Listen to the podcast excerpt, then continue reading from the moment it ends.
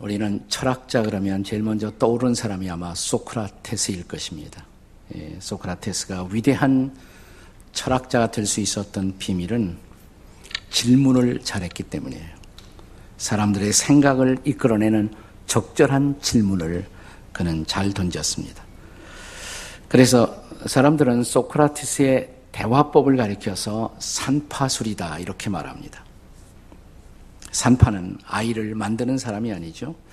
아이가 잘 세상으로 나올 수 있도록 도와주는 사람입니다. 소크라테스가 트라시마코스라는 한 청년과 나누었던 대화는 제일 많이 알려진 그의 대표적인 대화술의 한 사례로 손꼽히고 있습니다. 아, 소크라테스가 어느 날 이 청년에게 이렇게 물었습니다. 자네는 정의가 무엇이라 생각하나? 청년이 대답하기를.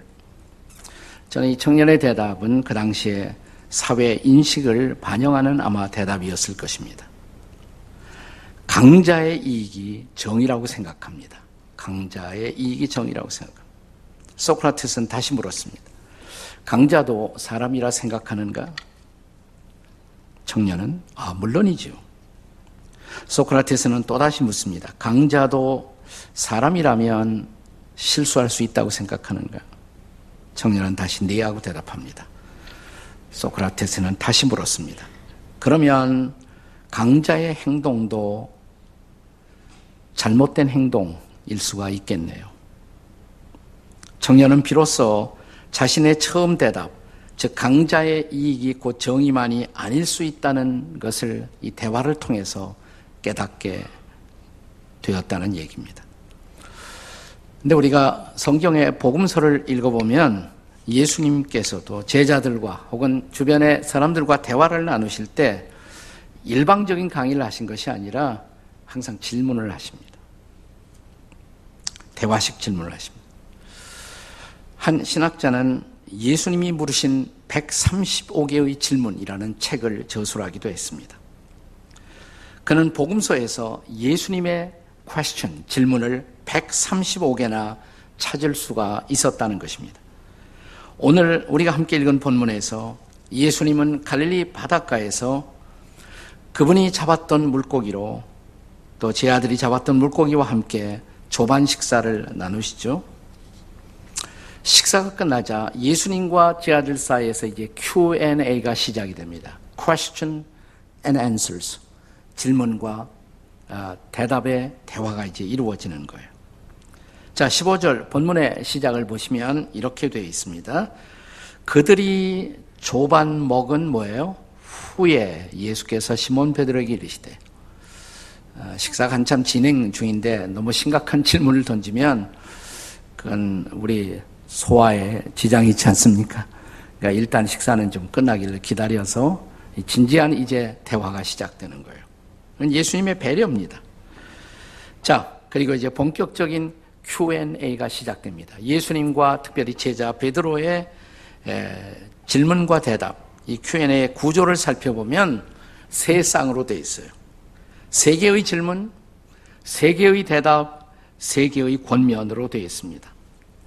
조금 후에 우리가 좀 더 상세하게 살펴보겠습니다만은 얼른 보면 똑같은 질문 세 번 하고 똑같은 대답 세 번 하고 똑같은 권면 세 번 한 것 같이 들립니다. 그러나 거기에는 사소한 그러나 의미 있는 차이들이 존재합니다. 자, 잠시 후에 그건 살펴보고요. 그러면 예수님이 베드로와 더불어 이 Q&A를 세 쌍의 Q&A를 시도하신 의도는 무엇이겠습니까? 그 첫째, 이 Q&A 의도 첫 번째는 변치 않는 사랑의 확인입니다. 변치 않는 사랑의 확인. 자, 세 번씩 예수님이 제야 베드로에게 물었던 질문이 뭐죠? 요한의 아들 시모나, 네가 나를 사랑하느냐? 이 질문을 세 번 하세요. 요한의 아들 시모나, 네가 나를 사랑하느냐? 근데 그를 불렀을 때 베드로야 이렇게 부르시는 것이 아니라 시모나 이렇게 부르십니다. 요한의 아들 시모나. 네, 시몬은 그러니까 베드로의 어렸을 때 이름이에요. 본래 이름이 시몬입니다. 시몬. 나중에 예수님을 만나 예수님을 따르게 되면서 얻었던 새로운 이름이 바로 페트로스, 베드로예요. 베드로. 그 뜻은 반석이란 뜻이죠. 네. 그런데 여기 부활하신 예수님이 당신을 부인하고 그리고 당신을 떠나 있었던 제자 베드로, 그 베드로를 만나 부르시면서 베드로야 그러지 않고 시모나 이렇게 부르신단 말이에요. 옛날 이름을 부르신 거예요. 왜 그랬을까요? 지금 제자 베드로의 시간은 미래로 가고 있는 것이 아니라 거꾸로 지금 베드로의 시간이 과거로 후퇴하고 있었기 때문에 그렇습니다. 지난 시간에도 살펴보았습니다만은 베드로가 뭐라고 말합니까? 자, 예수님 부활하신 후에 아직도 이 부활의 소식을 온전히 수용하지 못하고 있었던 그는 이렇게 푸념처럼 독백합니다. 나는 물고기나 잡으러 가겠다. 옛날처럼 물고기나 잡으러 가겠다. 과거로 가고 있는 거예요. 이제 그를 만나 주신 주님. 그가 다시 일어나 새로운 미래로 가기 위해서 그게 필요했던 것은 뭐냐면 그가 실패했지만 그가 주님을 부인했지만 주님은 그를 버리시지 않았다. 베드로를 향한 변화없는 사랑, 그 사랑의 확인이 필요했던 것입니다. 그런데 그 확인을 질문 형식으로 베드로에게 던지신 거예요. 세 번씩. 네가 나를 사랑하느냐? 세 번 예수님을 부인했던 베드로에게 세 번씩 질문하십니다. 이 베드로는 그러니까 세 자리 숫자 엘러지가 있었을 거예요.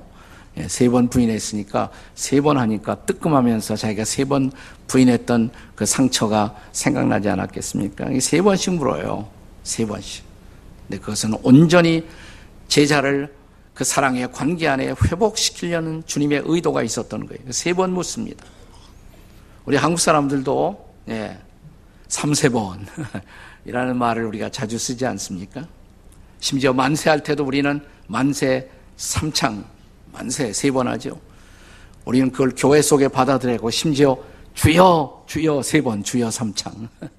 한국 교회만 있어요. 다른 나라 가면 없어요. 네. 삼창은 괜찮은데 이창은 조심해야 돼요. 이창. 왜냐하면 예수님이 나더러 주여 주여 하는 자마다 다 천국에 들어갈 것이 아니요 했으니까. 예. 우리 어렸을 때 우리 동, 에, 동료들하고 어, 친구들하고 이런 뭐 술래잡기 이런 걸 하면서 야 내가 하나 둘 셋 하면 날 찾아. 야 하나 둘 바로 셋 해도 되는데 우리는 이따금씩 친구에게 충분한 기회를 제공하기 위해서 하나 둘 그다음에 둘반 둘의 반의 반. 뭐 이랬던 기억들이 여러분 새롭지 않습니까? 네. 자, 세 번씩이나 사랑하는 제자에게 사랑을 다시 고백할 수 있는 기회. 세 번씩 부인했던 제자에게 거꾸로 이제는 세 번이나 사랑을 고백할 수 있는 기회를 주시기 위해서 묻는 거예요. 내가 날 사랑하니? 아직도 사랑하니? 정말 사랑하니? 이렇게 세 번. 자, 여기 한 번의 실패로 우리를 포기할 수 없었던 주님의 사랑을 여기서 우리는 확인할 수 있어야 합니다. 때로 우리는 그분을 포기해도 그분은 우리를 결코 포기하지 않으신다는 말씀이죠. 이사야 49장 15절의 말씀을 기억하시나요? 이사야 49장 15절 우리 함께 같이 읽겠습니다. 시작. 여인이 어찌 그 전 먹는 자식을 잊겠으며 자기 난 아들을 극률이 여기지 않겠느냐? 그들은 혹시 잊을지라도 나는 너를 잊지 아니할 것이라. 이 사랑 이 사랑 때문에 주님은 제자 베드로에게 다가오신 것입니다. 근데 우리말 성경을 읽으면 그냥 똑같이 네가 나를 사랑하느냐? 두 번째도 네가 나를 사랑하느냐? 세 번째도 네가 나를 사랑하느냐? 똑 같은 말로 물어본 것 같이 들려요. 근데 우리가 히라보 원문으로 원어로 읽어보면 조금 이 단어가 다른 단어가 함께 들어옵니다. 그러니까 예를 들어서 예수님이 처음 두 번 네가 나를 사랑하느냐 할 때 사랑이라는 단어는 히라보에서 우리가 잘 가끔씩 여러분이 듣는 단어죠. 아가파오 혹은 아가페. 이 단어를 두 번 쓰셨어요. 네가 나를 사랑하느냐? 네가 나를 아가페의 사랑으로 사랑하느냐? 처음 두 번 똑같이 아가페의 단어를 쓰셨어요. 아가페라는 것은 자기를 버리는 희생적 사랑, sacrificial love예요. 자기를 온전히 버리는 희생적인 사랑. 베드로야, 너 그런 아가페의 사랑으로 나를 사랑하니? 한번 물으시고 또 두 번째 내가 나를 아가페의 사랑으로 사랑하니? 근데 이 질문 앞에 베드로가 어떻게 대답하냐면 처음에도 내가 나를 사랑하냐 할 때 예, 저도 아가페의 사랑으로 주님을 사랑해요. 이렇게 대답한 것이 아니죠. 제가 주님을 사랑하는 줄 주님도 아시지 않습니까? 사랑이란 단어를 써요. 우리말은 똑같이 사랑해요. 근데 원문에는 그것이 필레오 혹은 필로스라는 단어입니다. 그러니까 제자 베드로는 아가페라는 단어를 못 쓰는 거예요, 감히. 제가 어떻게 희생적인 사랑으로 주님을 사랑해요? 주님 부인까지 했는데. 근데 필레오의 사랑으로는 제가 주님을 사랑합니다. 필로스 혹은 필레오 이것은 친구의 우정적 차원에서 본 사랑이에요. friendship love라고 할 수 있어요. friendship love. 제가 그냥 주님 내가 그런 차원으로는 사랑합니다. 그런 의미예요. 두 번 똑같이 제가 필레오의 사랑으로 주님을 사랑합니다. 필레오의 사랑으로 주님을 사랑합니다. 이제 세 번째 그런데 예수님이 세 번째 내가 나를 사랑하냐 할 때 두 번 쓰셨던 아가페를 버리시고 세 번째 질문할 때는 베드로가 쓰셨던 필레오를 갖고 그래 그러면 필레오의 사랑으로는 나를 사랑하니 세 번째 이렇게 물은 거예요. 그랬더니 네 베드로는 역시 똑같이 예 필레오의 사랑으로는 사랑을 하죠. 이렇게 대답한 거예요. 네.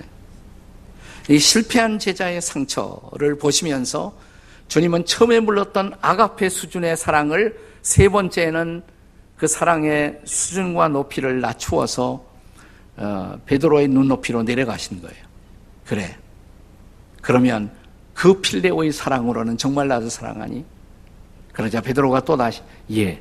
필레오의 사랑으로는 주님을 사랑하죠. 제가 할 수 있는 사랑, 이 제 처지에서 할 수 있는 최선의 필레오로는 사랑할 수 있다고 제가 대답을 드릴 수는 있겠습니다. 이게 베드로의 대답이에요. 베드로의 대답이에요. 예. 그러나 주님의 진짜 심정은 뭘까요? 너는 나를 버렸어도, 너는 나를 부인했어도, 너는 나를 배신했어도 너를 위해 십자가에서 못 박힌 내 사랑, 내 앞에의 사랑은 변함이 없어. 이 사랑을 확인할 때에만 제자 베드로는 다시 일어설 수 있는 거예요. 아, 주님의 사랑은 변함이 없구나.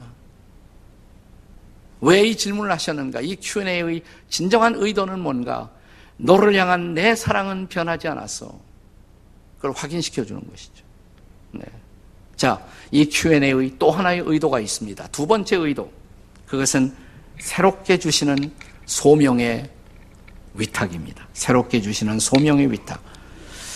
자, 예수님과 베드로의 Q&A는 세 쌍으로 되어 있다 그랬어요. 세 쌍이 뭐예요? 첫째, 세 개의 질문. 그 다음, 세 개의 대답. 그 다음, 세 개의 권면. 세 개의 권면이에요. 자, 네가 나를 사랑하느냐? 세 번 물으셨다고 그랬죠.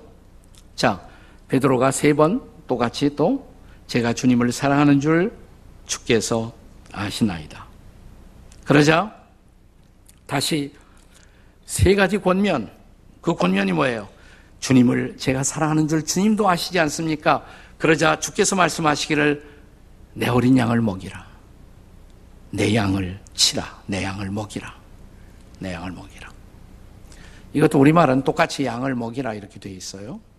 근데 어린 양이라는 말은 영어로는 램, 램인데 그 다음에 두 번째 사용하신 것은 램이 아니라 sheep. 네, 조금 더 큰 양이에요. 그래. 내 어린 양, 약한 양을 이제는 너에게 부탁한다.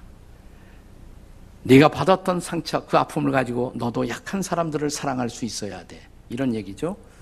그 다음에 더 큰 양들도 품고 사랑하고 말이에요.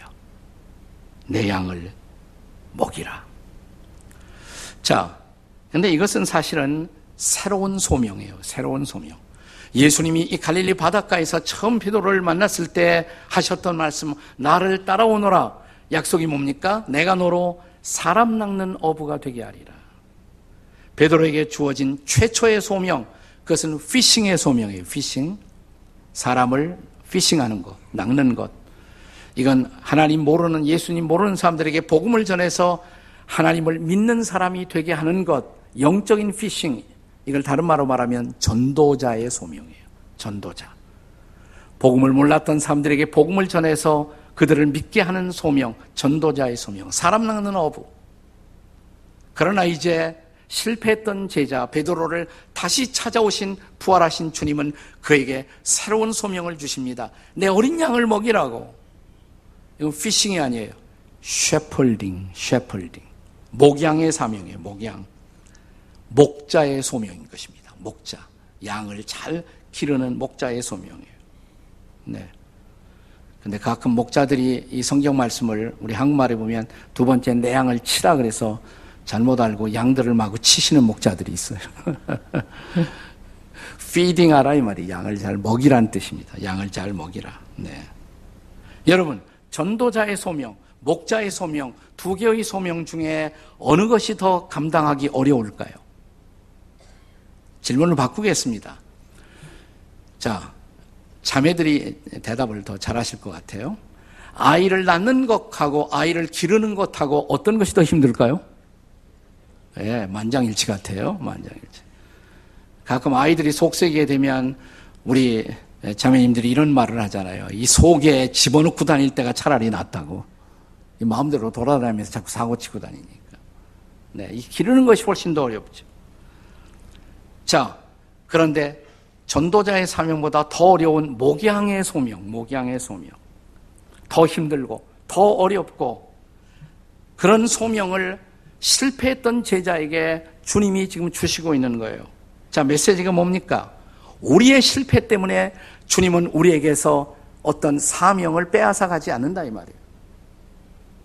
실패의 자리에서 재기하는 사람들에게 주님은 더 중요하고 더 높은 과업을 맡기신다는 레슨입니다.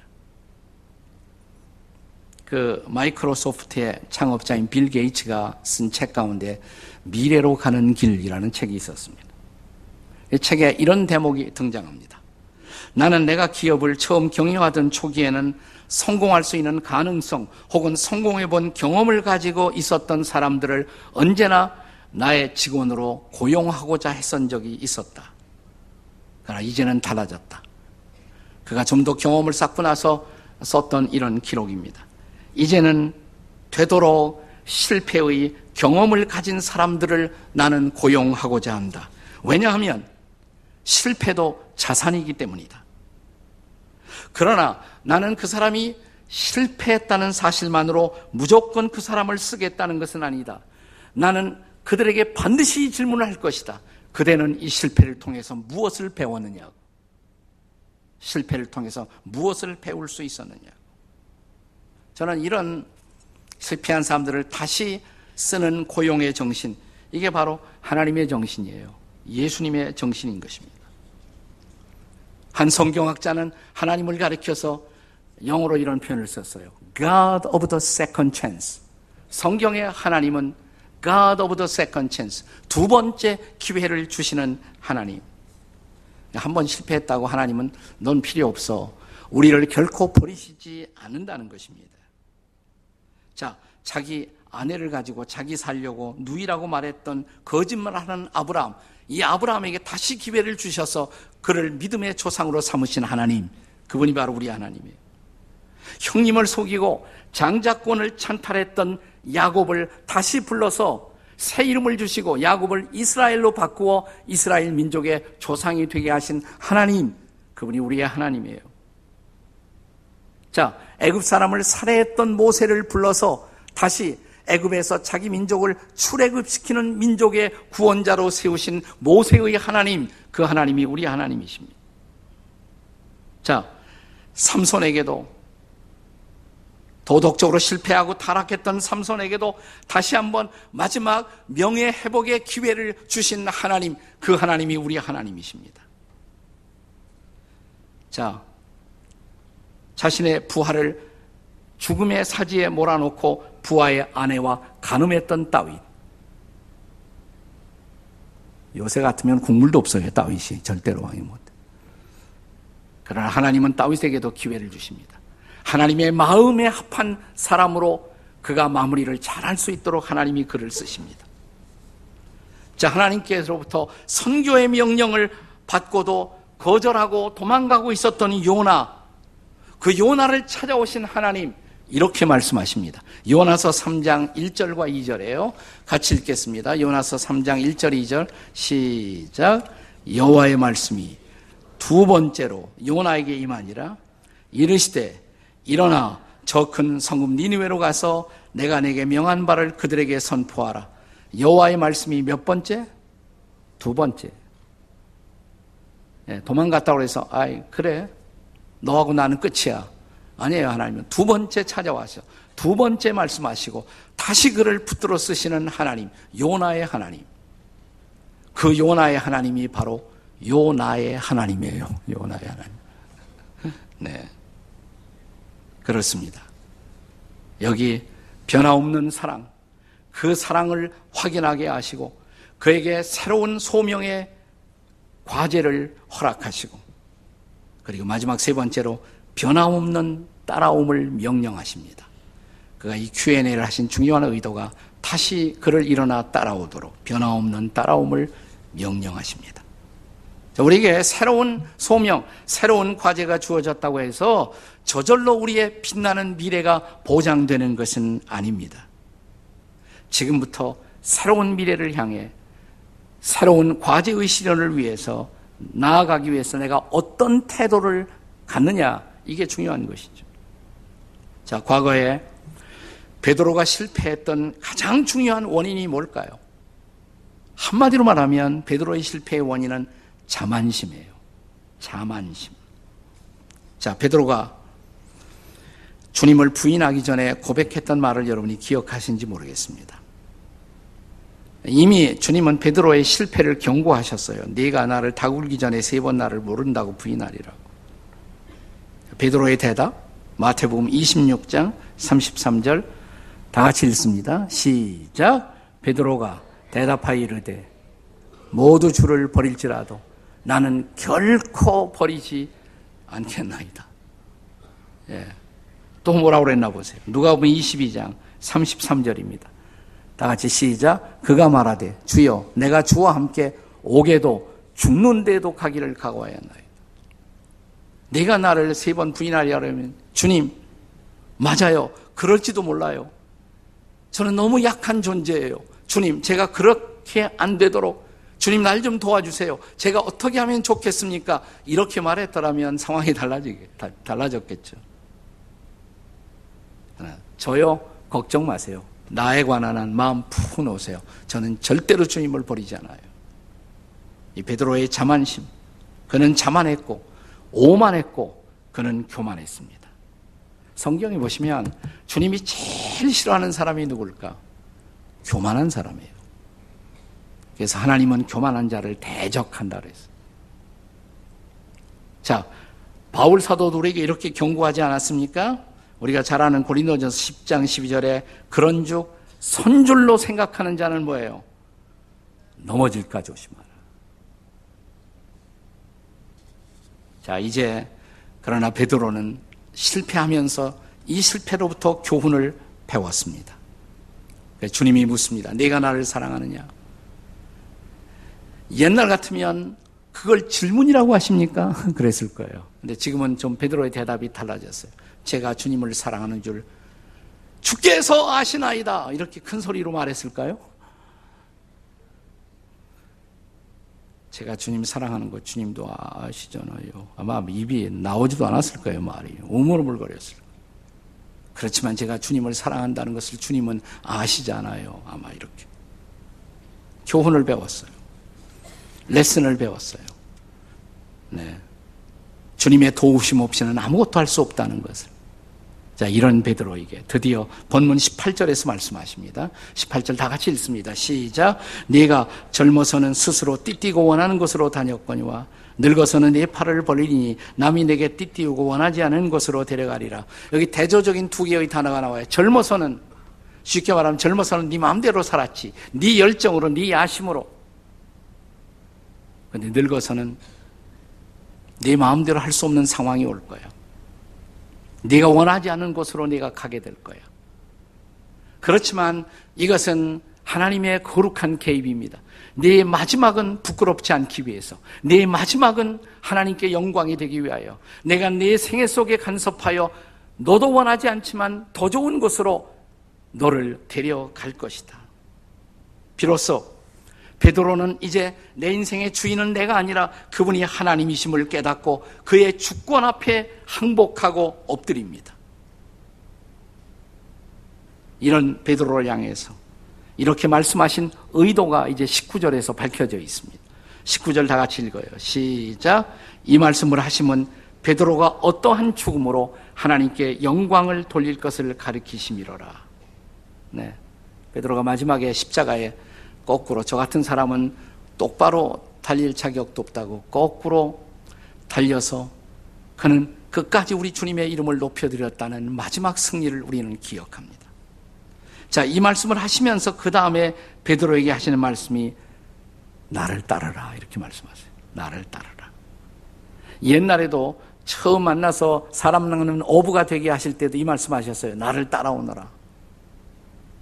신바람 나게 따라다녔어요.